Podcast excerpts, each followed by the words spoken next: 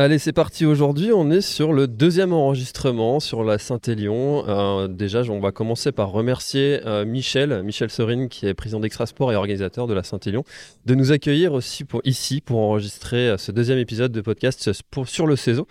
alors Michel, le thème d'aujourd'hui c'est pourquoi c'est génial d'être un organisateur, qu'est-ce que finalement ça apporte, notamment aux collectivités mais aussi aux participants et à leurs familles? Euh, est-ce que tu peux nous dire un petit mot sur euh, justement ce que euh, la Saint-Élion apporte notamment sur, le, sur le paysage? Alors c'est génial, je te dirais ça demain soir, hein, parce que pour l'instant on est à 12 heures du départ, donc on verra si la nuit se passe bien et je te dirais demain soir, dimanche, oui c'est vraiment génial, on a passé un moment extraordinaire. En tout cas, la semaine qui vient de s'écouler et la journée d'hier sur le salon, où j'ai le bonheur d'accueillir mes camarades du CESO.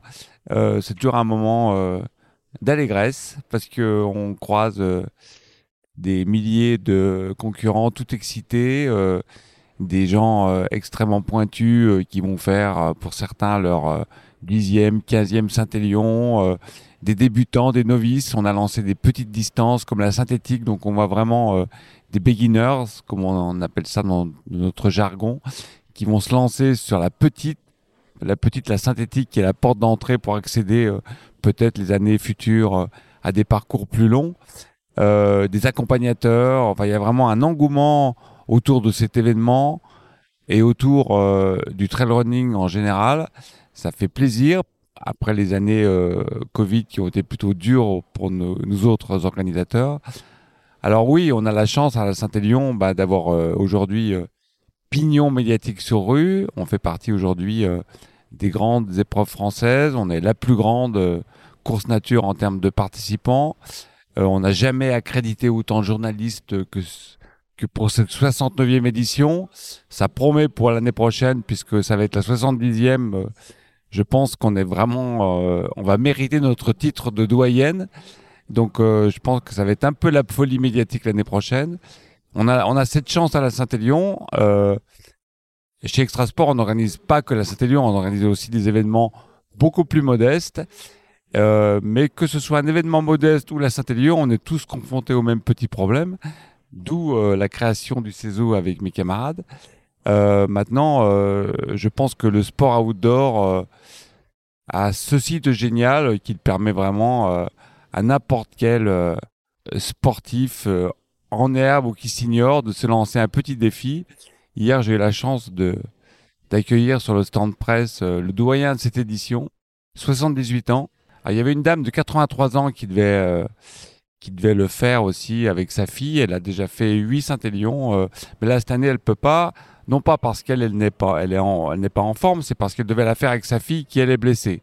Bon donc elle espère revenir l'année prochaine pour ses 84 ans pour faire, je crois, sa huitième Saint-Élion. Donc le doyen de cette année, c'est Louis. Louis a 78 ans. Alors Louis est un novice en la matière puisqu'il a commencé à courir à 70 ans, après le décès de sa conjointe. Donc il, ça va être quand même être sa sixième Saint-Élion. Donc on voit qu'à tout âge, à 18, à 20 et à 70 ans, on peut se mettre au trail running et s'épanouir. Il avait l'air en tout cas hier en pleine forme et euh, je pense qu'il aura aucun mal euh, à finir euh, les 78 km. Je pense aussi à Étienne Pupier. Étienne Pupier, lui, il a 72 ans. Il n'a que 72 ans, c'est un petit jeune. Mais lui, il va euh, s'élancer demain pour sa 35e Saint-Élion. Donc, il en aura fait la moitié. Donc, euh, et je pense qu'il va la finir tranquille. Voilà. Donc, c'est ça, la Saint-Élion. C'est vraiment intragénérationnel, tout âge. Et je dois dire que je suis même surpris puisque la moyenne d'âge reste quand même très élevée sur la course à pied. Hein. On, estime toujours qu'elle tourne autour des 40 ans. Mais sur la Saint-Aignan, on rajeunit. Euh, depuis 2019, euh, on perd un an chaque année. On était à 38 ans et demi en 2021, 37 ans et demi en 2022, et cette année, on a fait les stats, on est à 36 ans et demi. Donc à ce rythme, euh, je pense qu'en 2040, on va être à 20 ans. Donc euh, c'est de bon augure pour la suite. C'est vrai que c'est un des, euh, un des sujets qui est cher, qui tient vraiment à cœur du CESO, c'est de promouvoir le, le, sport comme vecteur de, santé. et ça, on en a parlé déjà hier, Michel, quand on a présenté le, le, CESO avec, avec Gilbert, et notamment de dire que inciter les gens à s'inscrire à un événement, ça va vraiment les, forcer à, tenir leurs engagements auprès de leur famille, etc. Patrick, Patrick Basset, qui est euh, médecin et euh, membre du bureau du CESO, quel est ton, conseil par rapport à ça? Ben, mon conseil, il, est qu'il faut que ces organisateurs, et c'est pour ça que j'ai voulu être acteur au sein du CESO, il faut qu'on les aide, ces organisateurs, parce que euh, en organisant une course comme le fait Michel sur la Saint-Élion, c'est toutes des familles qui viennent. C'est du petit enfant, moyen enfant, grand enfant, euh, c'est toute tranche d'âge qui viennent voir leur papa, leur maman. Et donc euh, on sait que la sédentarité ne fait qu'augmenter dans nos pays ultra-industrialisés. on doit lutter contre cette sédentarité et en étant le papa d'un enfant qui, l'enfant qui voit son papa courir cette course, ou en étant acteur comme enfant, eh ben, on va lutter contre l'obésité et la sédentarité du jeune âge. Euh, et je pense que c'est euh, en ça que ces organisateurs euh, et toutes les difficultés qu'ils ont apportent une vraie solution, une vraie solution pour le développement et la possibilité d'avoir du lien social et un outil pour le, dépassement de soi, pour la pratique du sport, pour euh, les ondes positives, pour l'environnement familial, pour euh, l'entreprise, euh, parce qu'on sait que le capital santé et donc la pratique du sport devrait être un indicateur au même titre que n'importe quel KPI dans une entreprise, et donc amener des gens à s'inscrire parce que quand on s'inscrit, il y a une fidélisation. on va faire cette pratique sportive, on le montre à l'ensemble de sa famille. et donc, ces organisateurs génèrent une espèce d'onde positive qu'on ressent au sein de ce salon, qu'on ressent et, qu'on veut, euh, avec le CESO, euh, soutenir. C'est pas pour rien que notre président de la République en a fait une grande cause nationale. Euh, on, sait que l'espérance de vie, pour vous donner quelques chiffres, si on fait 30 minutes de pratique sportive par jour, on, on, a une prolongation de sa vie, une espérance de vie qui est augmentée. Et on sait qu'un enfant qui n'a pas accès à la pratique du sport dès son plus jeune âge a une espérance de vie qui passe de 67 à 60, de 64 à 70 ans. Donc euh, il faut lutter contre la sédentarisation. L'exercice outdoor n'est pas l'exercice intrastade. Euh, l'exercice intrastade est spectateur assis. Euh, l'exercice outdoor est un tout autre challenge et c'est pour ça que je me suis investi et que je suis très euh, content en tant que médecin euh, euh, d'accompagner les organisateurs pour promouvoir le sport santé, grande cause nationale, pour montrer une image dont on est fier dans des environnements naturels. On est, on est dans des valeurs qui sont capitales pour le développement de la santé. On soutient ça et c'est pour ça qu'on a travaillé sur le certificat médical avec sa disparition prochaine. on attend euh, avec les fédérations, dans le cadre de travail de, avec les fédérations, on, attend le, positionnement de chacune des fédérations. Certaines se sont déjà euh, positionnées, mais avec le CESO, on est acteur avec les fédérations par rapport à la mise en explication de ce certificat médical, qui va être un plus, qui va être une facilité euh, d'accès à la pratique du sport, parce que c'était un frein, avoir un certificat médical, et ça n'apportait peu de choses.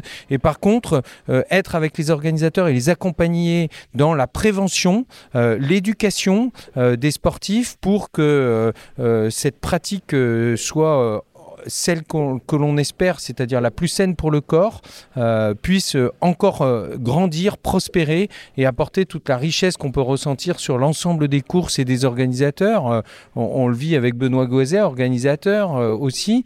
On, peut être que fier de, voir ce qu'on est capable de, de, faire en emmenant toutes ces familles, hommes, femmes, enfants, vers une meilleure santé et donc une, meilleure vie sociale, familiale, une meilleure vie dans l'entreprise, une meilleure performance dans l'entreprise. Et je reviens sur ce capital santé. Certaines entreprises lyonnaises euh, sont euh, en pointe là-dedans, euh, embarquant leurs salariés dans une pratique pendant leur temps de travail, ce que j'ai fait aussi au sein de mon entreprise. et donc, je pense que soutenir cette fidélisation à l'inscription par le biais d'un organisateur, c'est un, c'est capital et c'est ce qu'on va faire au sein du CESO parce que je crois en ce capital santé et je crois en ce, cette diminution de la sédentarité grâce aux organisateurs. L'homme est feignant. Tout seul, euh,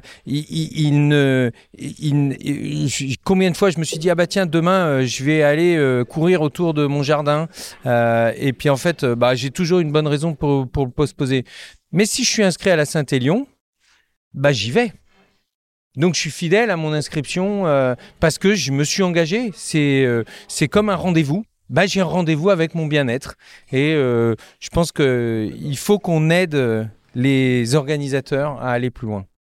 Eh ben, c'est un des sujets dont on pourra parler dans le prochain épisode aussi également sur les difficultés que rencontrent euh, les organisateurs et notamment ce sujet du certificat médical parce qu'il y a certaines personnes qui souhaitent le maintenir, notamment pour euh, détecter certains problèmes de santé et éviter qu'il y ait des problèmes aussi qui soient euh, reportés sur les organisateurs. On pourra détailler ce, point dans le prochain épisode également.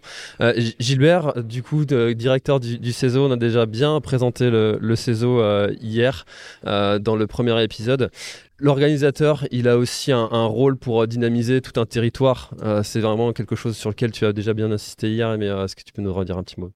Oui, oui, c'est vrai. Encore une fois, tout, ça relève de cette même logique. tu sais, je dis souvent, voilà, on est, on est très fiers de ce qu'on fait. On considère en tant qu'organisateur d'événements, on est ce que j'appelle des animaux utiles socialement et sociétalement. Effectivement, alors évidemment, l'aspect santé est tellement primordial. Euh, Patrick vient de, l'exprimer euh, avec beaucoup de beaucoup de conviction. Euh, le volet marketing territorial est important. D'abord, il est important parce qu'il n'y a pas d'événement sans soutien des collectivités territoriales. On le sait tous. On n'est pas chez nous quand on organise un événement. On organise l'événement sur la voie publique. la voie publique, l'espace public, il faut le partager. Donc, évidemment, ça suppose de respecter des règles, de respecter des codes. Et aussi, on sait très bien aussi que dans l'économie de, de, beaucoup d'organisateurs, d'organisations, pardon, d'événements, euh, surtout les plus petits, les plus associatifs, la contribution, euh, y compris économique euh, et logistique des collectivités territoriales, est essentielle. Il n'y aurait pas, de la même façon qu'on dit qu'il n'y a pas de sport sans les collectivités globalement dans notre pays, notamment au niveau des infrastructures sportives, dans notre secteur d'activité, il n'y aurait pas d'événements sportifs s'il n'y avait pas un soutien des collectivités territoriales. Mais les collectivités territoriales, elles le font parce qu'elles ont intérêt à le faire. Et on est vraiment convaincu que nos événements sont des acteurs forts de la vie de leur territoire et sont vraiment des contributeurs importants à ce qu'on appelle, c'est un terme qui est à la mode aujourd'hui, le marketing territorial, au service de ce qu'on appelle aussi, un terme très fréquemment utilisé, l'attractivité d'un territoire. Oui, organiser, accueillir un événement sportif sur son territoire, c'est un facteur de l'attractivité et du succès du territoire, avec également des retombées économiques importantes pour l'économie du territoire. Et ça, je pense que Benoît, mon voisin de gauche, et euh, est particulièrement bien placé pour le pour l'exprimer puisqu'il le vit au quotidien, enfin comme tous nos organisateurs évidemment. Benoît. Oui, effectivement, nos événements outdoor sont de formidables produits d'appel touristique pour euh, les territoires. Je prends l'exemple de la Venivici qu'on a organisé il y a quelques semaines, le week-end du 11 novembre, entre euh, Nîmes, le, site du Pont du Gard et la ville d'Uzès. C'était une troisième édition. Et dès cette année, on a fait venir euh, des participants de 92 départements français. Je crois que c'est plus que la Saint-Élion. On avait 7200 participants cette année. On est contraint de limiter le nombre de, participants. Ça vient de loin et de plus en plus loin. On avait 32 nationalités sur la ligne de départ. On avait euh, de mémoire 60, euh, 71% des participants qui venaient hors département du Gard. Et tous ces gens-là qui viennent, l'événement est un samedi, ce sont des personnes qui viennent en famille, qui viennent en groupe. On a des groupes d'associations euh, qui ont déplacé euh, trois, quatre bus complets. Et c'est des gens qui séjournent sur le territoire pendant un week-end court pour vivre une expérience qui sort un peu de l'ordinaire. Certes, effectivement, euh, on, met du sport euh, au cœur de notre événement, mais on y met d'autres ingrédients. Les gens viennent faire du tourisme, viennent découvrir euh, un environnement naturel qu'ils ne connaissent pas. Nous, comme expérience, on proposait de remonter 2000 ans d'histoire le long de l'aqueduc romain le plus connu euh, au monde, et, ça marche, ça plaît, ça séduit de, de plus en plus. Et ces gens qui séjournent, on les, on les interroge, donc ils consomment des nuitées sur place. On essaie de se donner dans une région qui est bah, très touristique, le département du Gard avec la ville de Nîmes, d'occuper le terrain à des périodes qui sont touristiquement calmes. On place nos événements au mois de février, au mois de novembre. Et ça, les acteurs du tourisme euh, adorent. Euh, les hôteliers font le plein, les restaurants font le plein, les maires de, des, des 13 villages traversés euh, par l'événement sont absolument ravis qu'il y ait des événements comme les nôtres qui s'organisent sur le territoire. Et je pense que c'est un peu la voie du succès à suivre pour nombre d'organisateurs, bah, d'être créateur d'expérience, pas seulement mettre l'ingrédient sportif, mais de proposer quelque chose de plus large qui embarque totalement les territoires et qui, joueront pleinement le jeu si on le fait comme ça tout simplement. C'est, quelque chose qui, euh, personnellement, aussi me tient énormément à cœur, euh, organisant le Grand Raid du Finistère sur la presqu'île de Crozon, euh, un lieu qui est extrêmement touristique. L'une des premières choses que les collectivités m'ont dit, c'est si vous organisez ça en juillet-août, ce sera non. et c'est vrai que c'est un message à passer aux organisateurs, c'est qu'on doit aussi favoriser ce, ce, développement touristique sur des périodes un peu creuses. C'est vrai que si tout le monde veut organiser ses événements sur les périodes où il y a le plus de monde et où c'est plus facile de, faire le plein, eh ben c'est sûr que les collectivités vont moins bien accueillir ces événements, surtout que maintenant on a aussi des enjeux euh, d'éco-responsabilité avec la limitation du nombre de participants qui vont arriver sur un même terrain en même temps, des enjeux aussi de sécurité qui sont euh, aussi très importants en ce moment. Euh, comment est-ce que euh, tu gères ça, Benoît, sur tes événements? Je, compléterai sur un, sur un point, sur le facteur marketing territorial c'est qu'on questionne nos participants et l'expérience qu'on leur propose, elle est très courte. Elle est le temps d'une journée, d'un week-end. Ils voient plein de belles choses parce qu'on a à cœur effectivement de valoriser ce qu'il y a de plus beau sur notre, sur notre territoire. Et ces personnes nous disent, c'était bien, mais c'est passé trop vite. Et il y a un côté un peu frustrant. Et ces personnes-là nous disent, euh, oui, on a envie de revenir sur le territoire dès, dès lors que l'expérience a été euh, positive. Euh, ils sont plus de plus de 7 sur 10 à dire on compte revenir en famille, séjourner sur le territoire dans les mois qui suivent effectivement, ce genre de discours, bah, il est très positif pour tout le monde. Et c'est comme ça qu'on sera mieux soutenu et accompagné par les collectivités locales, qui le comprennent bien aujourd'hui. Alors, Eric, euh, Eric euh, Le Palmec, tu es donc gérant de la structure idéale, et notamment organisateur du Trail des passerelles de Monténard et membre du bureau du CESO.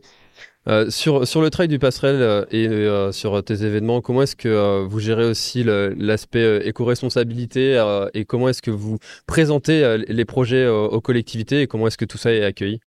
Alors il y, a, y, a, plusieurs questions là. Oui, oh, je vais rester sur l'organisation et sur les territoires euh, sur lesquels euh, euh, on évolue. Alors que ce soit ici, sur le travail des passerelles de Monténard ou sur d'autres manifestations, euh, je pense en particulier au marathon de Chablis.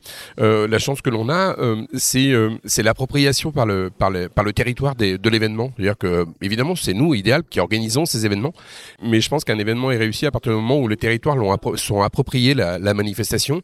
Et quand je parle d'appropriation, je parle de de l'implication des territoires dans, dans l'organisation. Aujourd'hui, euh, se reposer sur euh, sur les acteurs locaux pour comment dirais-je construire et faire grandir la manifestation à énormément d'importance à mes yeux. Et je pense que justement, ça permet d'avoir des, bases solides et des fondations solides pour construire euh, les, euh, les, manifestations. Et une fois de plus, sur les deux exemples que je vous ai cités là, eh bien, c'est un petit peu comme ça que l'on euh, a créé et fait grandir ces, ces épreuves. Et, et d'ailleurs, ça va de pair parce que là, il y avait une autre question sur l'éco-responsabilité. Sur l'éco-responsabilité, je crois que il est important de bien comprendre que d'abord, il faut une volonté de l'organisation. C'est hyper important qu'on ait qu'on ait cette volonté de vouloir mettre en place des actions éco-responsable, mais il faut savoir aussi faire passer le message justement à ces acteurs. On est, euh, nous, on est pilote d'une organisation, mais il n'empêche qu'on a beaucoup d'acteurs qui sont à nos côtés, auxquels il faut bien faire passer le, message. Ce sont nos, bénévoles, bien entendu. Nous, on a trouve beaucoup sur les euh, sur les territoires que l'on euh, que l'on traverse, et il est vrai qu'il faut leur faire passer le message. Donc, lorsque en 2022 on a décidé de, de, supprimer les bouteilles plastiques sur nos manifestations. Eh bien, il n'était pas, c'était pas simplement d'avoir cette volonté qui était la mienne, mais c'est aussi de bien faire passer le message à tous les acteurs pour qu'on y aille ensemble dans cette action qui me semblait euh, très intéressante. Donc voilà, c'est le travail qu'on a fait avec eux.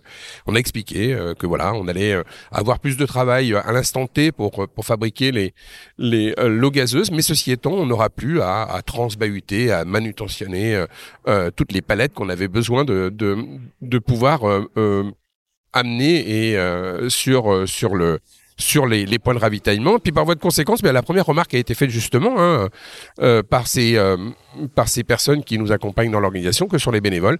Eh bien, la première remarque, ça a été de dire voilà, c'est une super expérience parce qu'en fait, on s'est aperçu que euh, voilà, on a presque plus de déchets. Donc voilà, c'était l'objectif qui était le nôtre euh, bah, c'est un objectif qui est, euh, qui est réussi puisque justement il y a cette appropriation, euh, et j'en reviens à cette appropriation de, du, euh, des, des territoires dans l'organisation d'une manifestation qui à mes yeux a énormément d'importance. Patrick, euh, dans, les sujets de, des vertus euh, sociales et sociétales sur, euh, sur l'organisation d'un événement, on sait que l'actualité, si on regarde souvent le- les, journaux, n'est pas toujours très très très très positive. Pourtant, quand on va sur un événement, ça apporte beaucoup de joie, beaucoup de bonheur. les gens sont souvent heureux, ça fait du bien. et c'est peut-être ça aussi qu'il faut qu'on pousse fortement avec le CESE. Oui, il faut qu'on pousse ce lien social euh, et cette dynamique induite par les événements. Il est vrai que quand euh, on vient sur un événement sportif outdoor, euh, que ce soit à chacun sa distance et à chacun son challenge, et à partir du moment où bah, c'est son premier euh, 12 km ou son premier 20 km, il y a un dépassement de soi-même qui apporte une. euh, alors il y a la pratique sportive qui apporte euh, les endorphines dont on connaît tous, euh, parce que bah voilà, ça génère cette, espèce d'euphorie. Il y a la fatigue saine induite par cette pratique sportive. Il y a euh, un échappatoire et il y a euh, le, le, le, le dépassement de soi. Je, ne m'attendais pas à faire ces, ces- ce 12 km avec euh, 150 ou 200 de dénivelé positif. Et puis après, bah, je m'attendais pas à faire un 60 km. Et puis, en fait, on, a une, un vrai. euh, on dit souvent, euh, on dit qu'on vient pas pour euh, euh, avoir un temps, euh, un classement, mais pour avoir le t-shirt de finisher.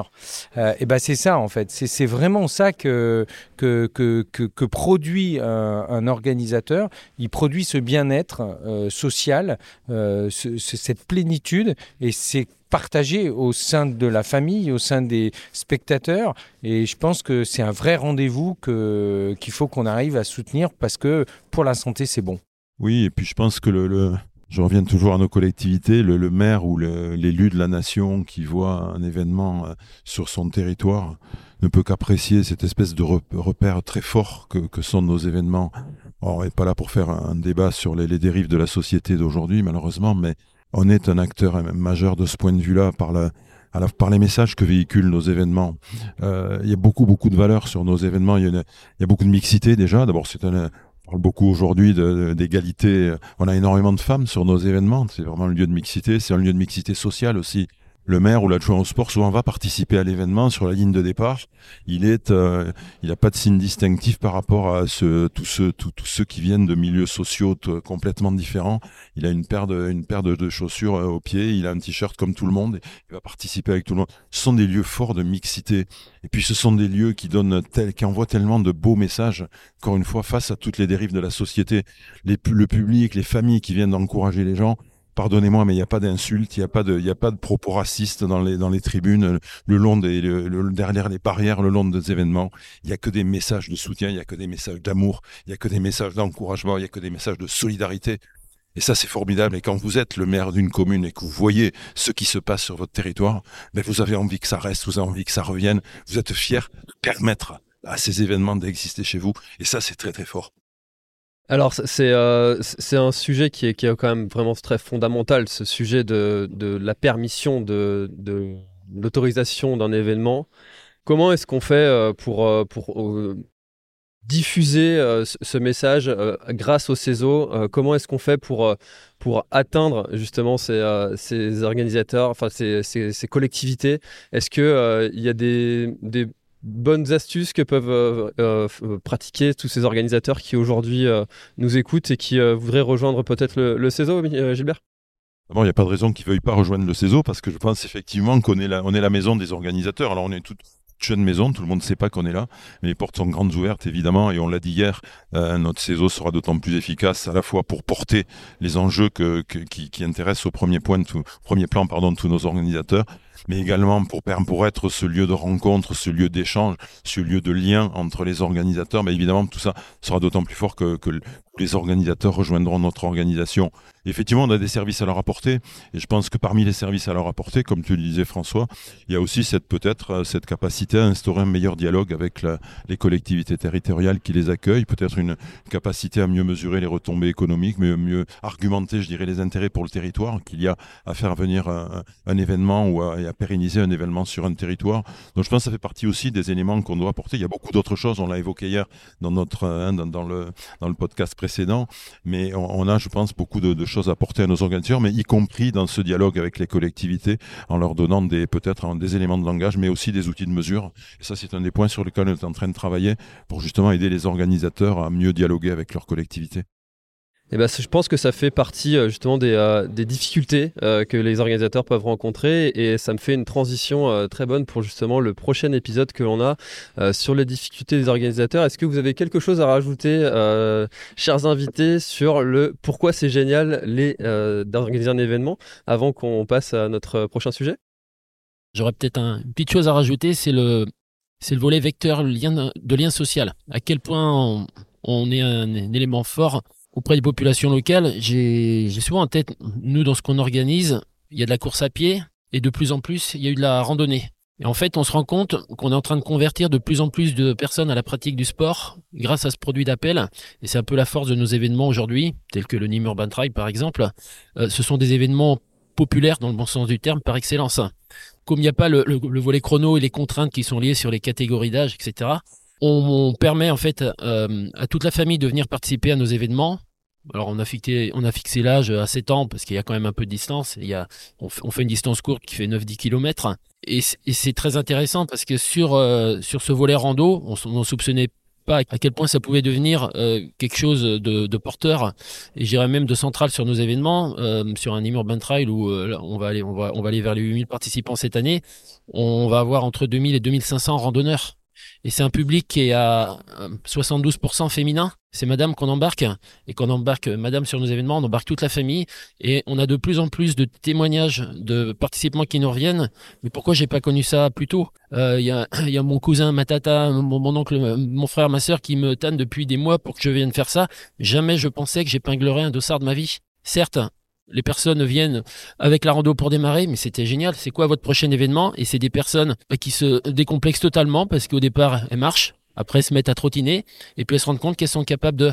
Et souvent, c'est des personnes qui passent de la rando à la course à pied, et on joue ce rôle de bah, vecteur de, de, lien social, de promotion de la pratique sportive, parce qu'on propose euh, des, événements, des expériences qui sortent de l'ordinaire, où on accompagne, on encadre les gens, et on leur permet euh, bah, de trouver euh, un épanouissement total dans la pratique sportive sur nos événements.